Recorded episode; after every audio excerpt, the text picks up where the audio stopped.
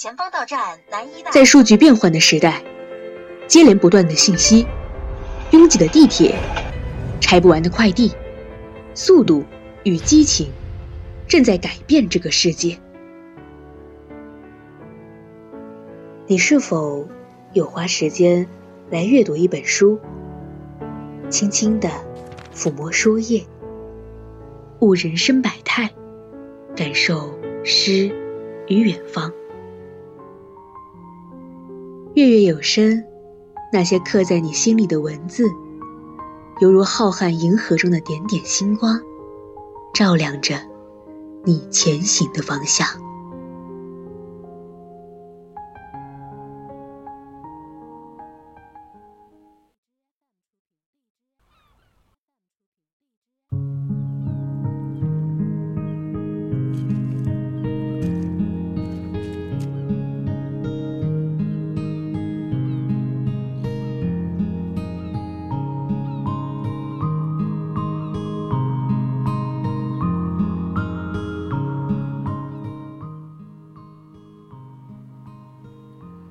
的各位听众朋友们，大家晚上好。您现在收听到的是四川宜宾学院校园之声 VOC 广播电台，正在为您直播的专栏节目是《月月有声》，我是主播雨婷。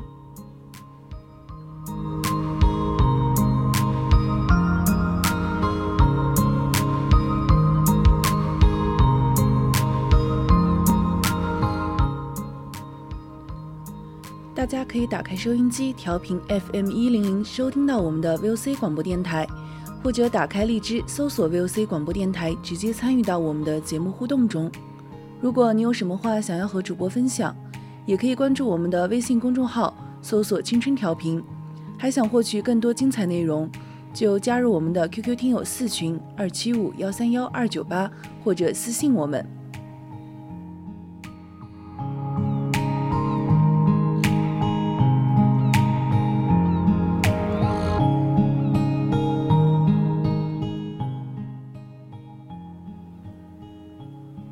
那么今天月月有声的主题就是“人间值得一回游”，接下来就一起走进刘白羽的散文世界吧。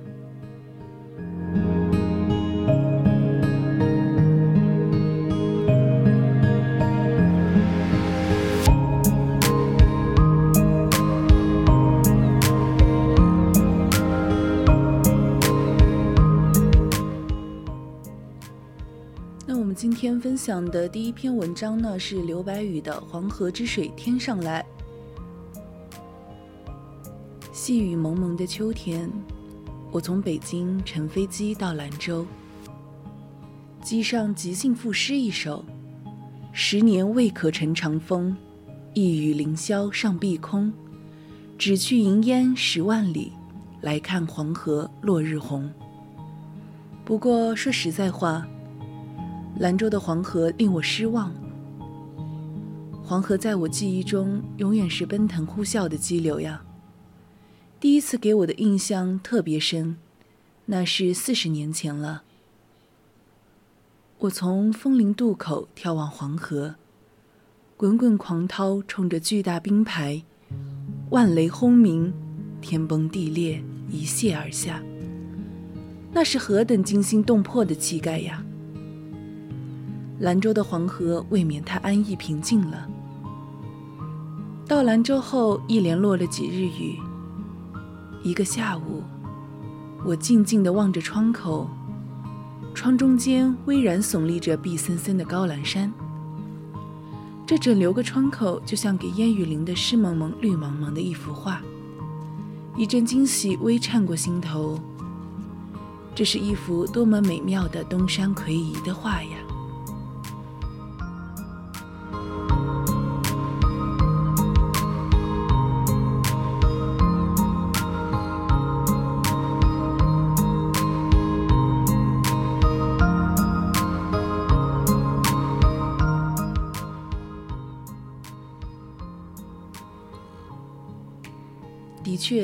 生活有如迂回曲折的画廊，以下是幽深的峡谷，以下是开阔的原野。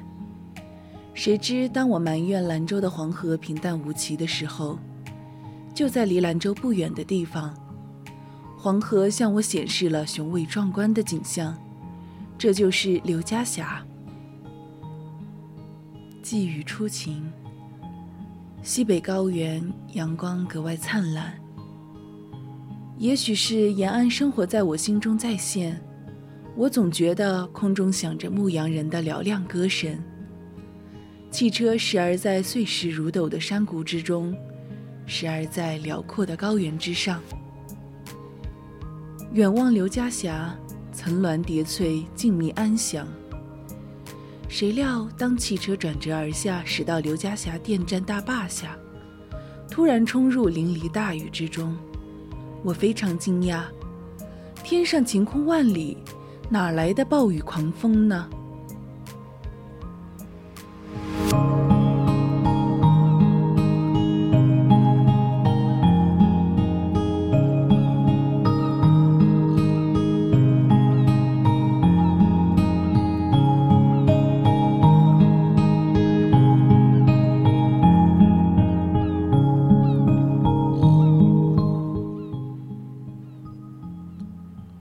我下车，转身一看，怔住了。我看到是什么？如乌云乱卷，如怒火，如狂飙。这些乌云先是从下面向上喷射，喷到半空，又跌落下来，化成茫茫银雾。这一卷卷去雾，给阳光照得闪亮，又飞上高空，乌云白雾上下翻腾。再向上，如浓墨，如淡墨，直耸高空，像原子爆炸的蘑菇云，亭亭而上，岿然不动。这深景真有点惊人。原来接连落花流水了几天雨，水位陡增，水电站担起了一洪道一扇闸门。刚才所见。就是黄河之水从一洪道口喷射而出的情景。我在举手仰望，只见谗岩壁立，万仞摩天。峡谷之内烟雾缭绕，浪花飞溅，发出千万惊雷翻腾沸腾的轰鸣。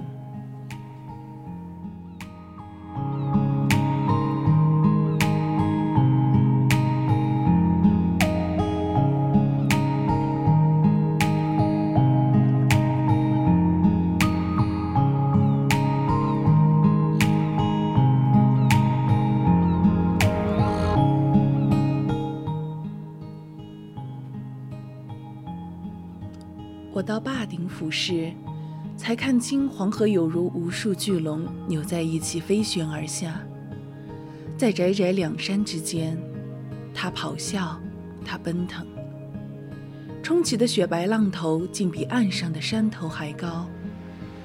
是激流，是浓雾，旋卷在一起，浩浩荡荡，汹涌澎湃，远去，远去，再远去。整个黄河都为白烟银雾所笼罩，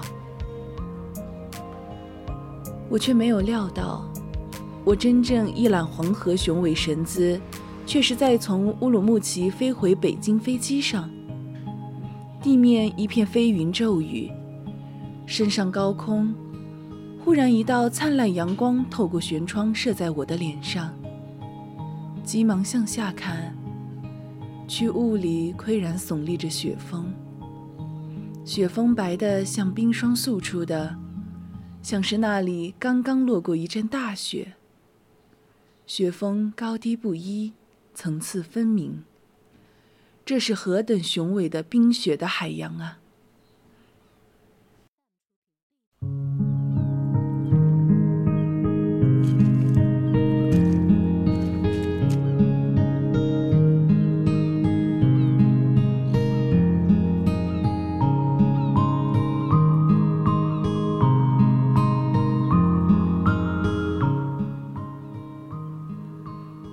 飞机继续上升，下面出现了茫茫云流，向后飞速驶去。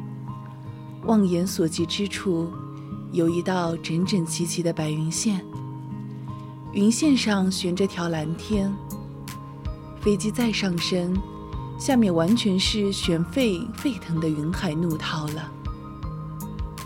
又过了一段时间，云海忽然逝去，下面展现出一望无际的深褐色大地。阳光从上面像千万道聚光灯照亮了大地，一种出乎意外的梦幻一般的奇景突然出现，实在惊人。我想，一个人一生一世，也许只有这样一次吧。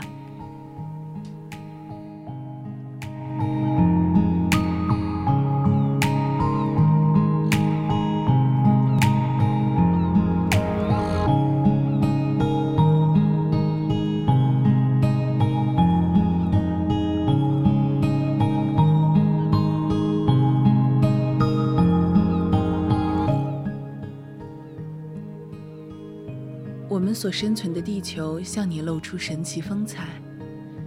在这茫茫大地上，有一条蜿蜒盘旋的长带。这个长带有段落是黑色的，有的段落是银白闪光的。开始我茫然不知这是什么，仔细看时才知道，这是黄河。这苍茫无垠无际的大地呀，是它的乳汁。从西北高原深深地层中喷涌出这一道哺育着千秋万代子子孙孙的河流。它纵横奔驰，滂沱摇泻，泯笑苍天，排踏岩谷。这条莽荡的黄河，一下分散作无数条细流，如万千璎珞闪烁漂浮；一下又汇为巨流，如利剑插过深山。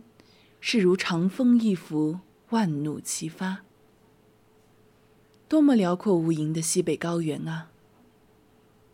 高原上空，无数美丽发亮的银白色云团，飘忽闪烁，如白玫瑰花随风漂浮。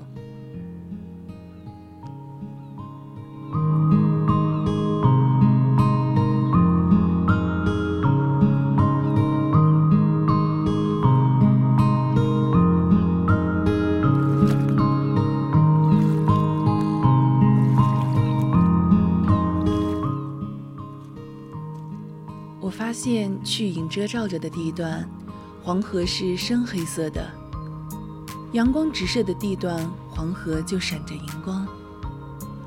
这广大的高原的奇景，使我惊讶的无法形容。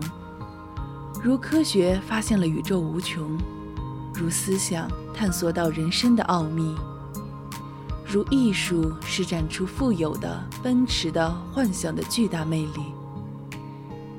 这时。那一曲牧羊人的歌声又嘹亮的响起。不过这一次，它不是在空中，是从我心中飞出，飞下长天，飞下黄河，再随惊涛骇浪而飞扬，而回荡。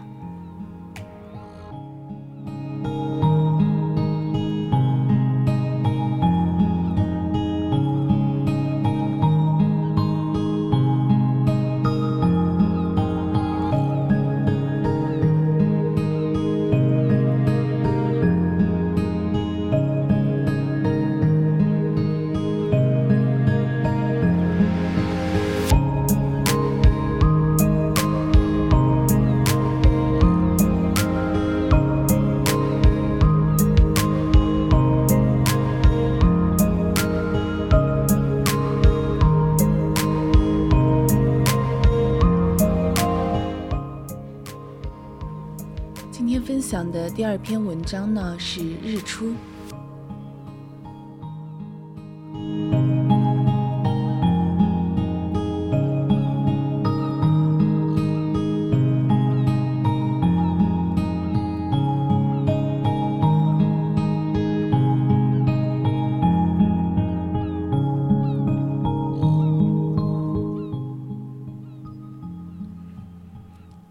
登高山看日出。这是从幼小时就对我有魅力的一件事。落日有落日的妙处，古代诗人在这方面留下不少优美的诗句，如像“大漠孤烟直，长河落日圆”。落日照大旗，马鸣风萧萧。可是再好，总不免有萧瑟之感。不如攀上奇峰陡壁，或是站在大海源头，面对着弥漫的云天，在一瞬时间内观察那伟大诞生的景象。看火、热、生命、光明怎样一起来到人间。但很长很长时间，我却没有机缘看日出，而只能从书本上去欣赏。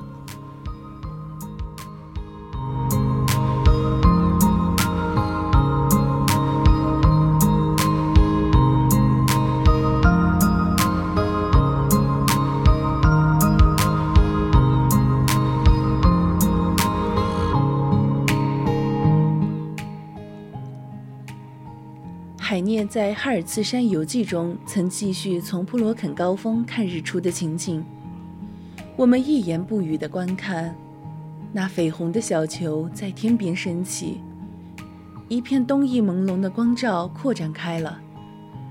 群山像是浮在一片白浪的海中，只有山尖分明突出，使人以为是站在一座小山丘上。看洪水泛滥的平原中间。只是这里或那里露出来一块块干的土壤。善于观察大自然风貌的屠格涅夫，对于俄罗斯原野上的日出却做过精辟的描绘。初阳初升时，并未卷起一天云火。它的四周是一片浅玫瑰色的晨曦。太阳并不厉害，不像在令人窒息的干旱的日子里那么炽热。也不是在暴风雨之前的那种暗紫色，却带着一种明亮而柔和的鲜芒，从一片狭长的云层后面隐隐地浮起来，露了露面，然后就又躲进它周围淡淡的紫雾里去了。在舒展着云层的最高处的两边，闪烁的犹如一条发亮的小蛇，亮得像擦得耀眼的银器，可是。瞧，那跳跃的仙柱又向前移动了，带着一种肃穆的欢悦，向上飞似的拥出了一轮朝日。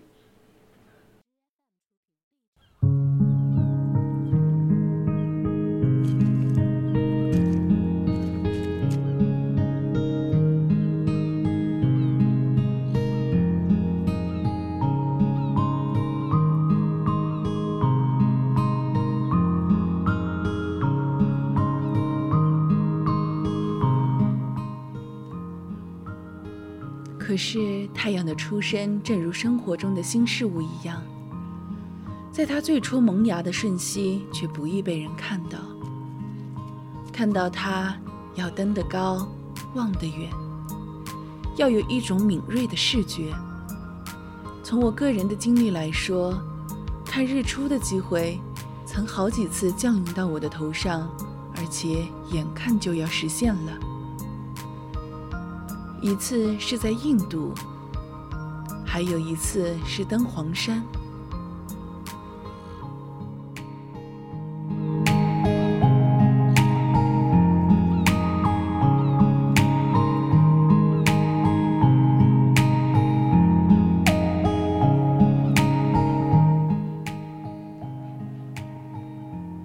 这时，一切一切都宁静极了，宁静极了。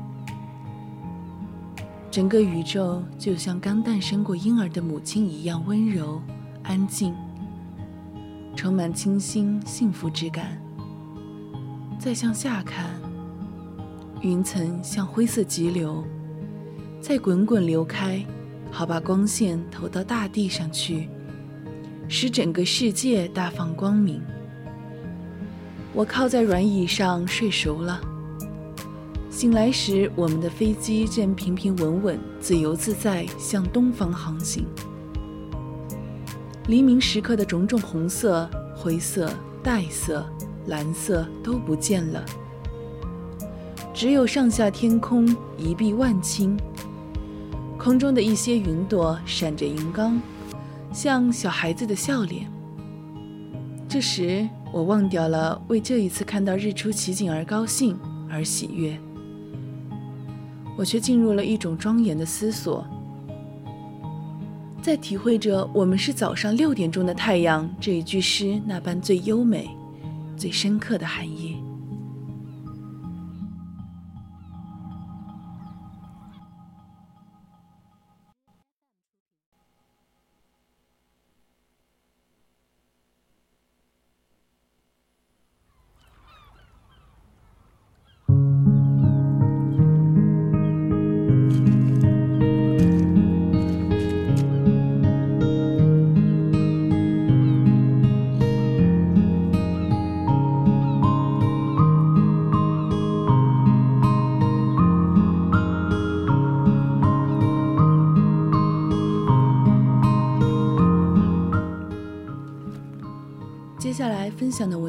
是《白蝴蝶之恋》。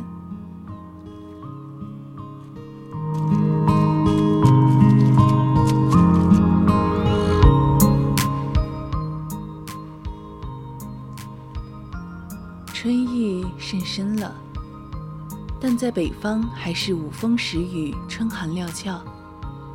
一阵暖人心意的春风刚刚吹过，又来了一片沁人心脾的冷雨。我在草地上走着，忽然在鲜嫩的春草上看到一只雪白的蝴蝶。蝴蝶给雨水打落在地面上，沾湿的翅膀轻微的簌簌颤动着，张不开来。它奄奄一息，即将逝去，但它白得像一片小雪花，轻柔纤细，楚楚动人，多么可怜呀！它从哪儿来，要飞向哪儿去？我痴痴地望着它，忽然像有一滴圣洁的水滴落在灵魂深处，我的心灵给一道白闪闪的、柔软而又强烈的光照亮了。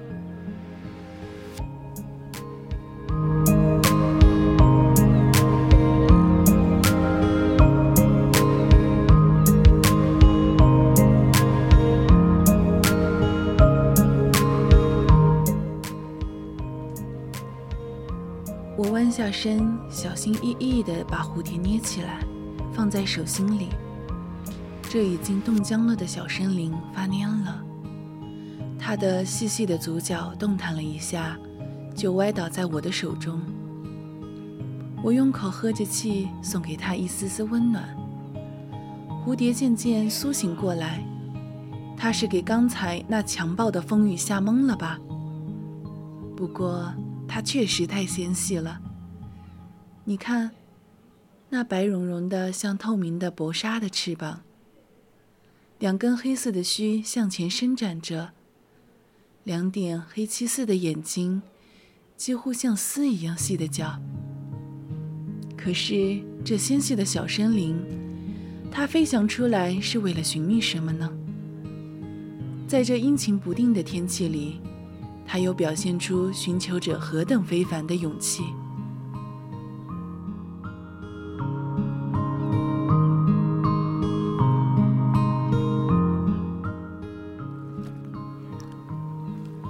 那美丽的白蝴蝶呀，我那勇敢的白蝴蝶呀，它试了几次，终于一跃而起，展翅飞翔，活泼伶俐的在我周围翩翩飞舞了好一阵，又向清明如洗的空中冉冉飞去，像一片小小的雪花，愈飞愈远，消失不见了。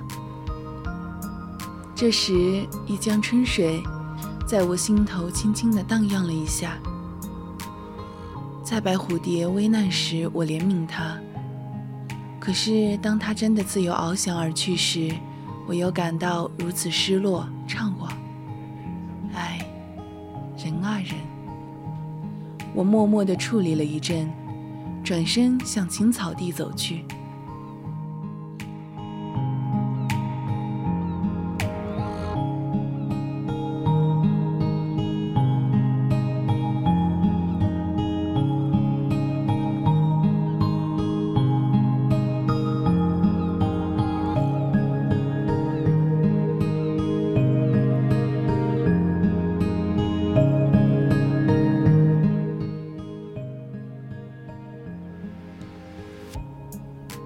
刘白羽在火热的战斗中，以满腔热忱和生花妙笔，写人民的勤劳勇敢，写人民求解放的伟大斗争，写人民创作历史的力量。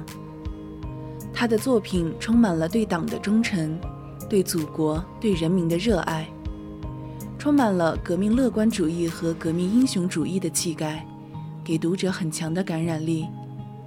对年轻一代来说，是爱国主义的好教材。希望大家可以多多他的作品。今天的月月有声呢，要和大家说再见了。文间文章转载自网络，我是主播雨婷，我们下期再见。